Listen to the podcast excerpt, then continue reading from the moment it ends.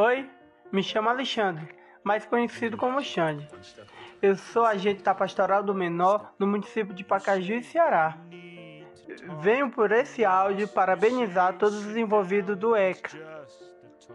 O que realmente importa com o avanço do tempo? Nós vamos aprendendo o que realmente tem mais valor na vida.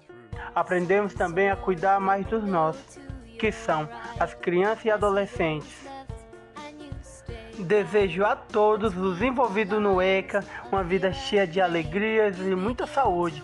Paz e bem a todos, parabéns pelos 30 anos do Estatuto da Criança e Adolescente.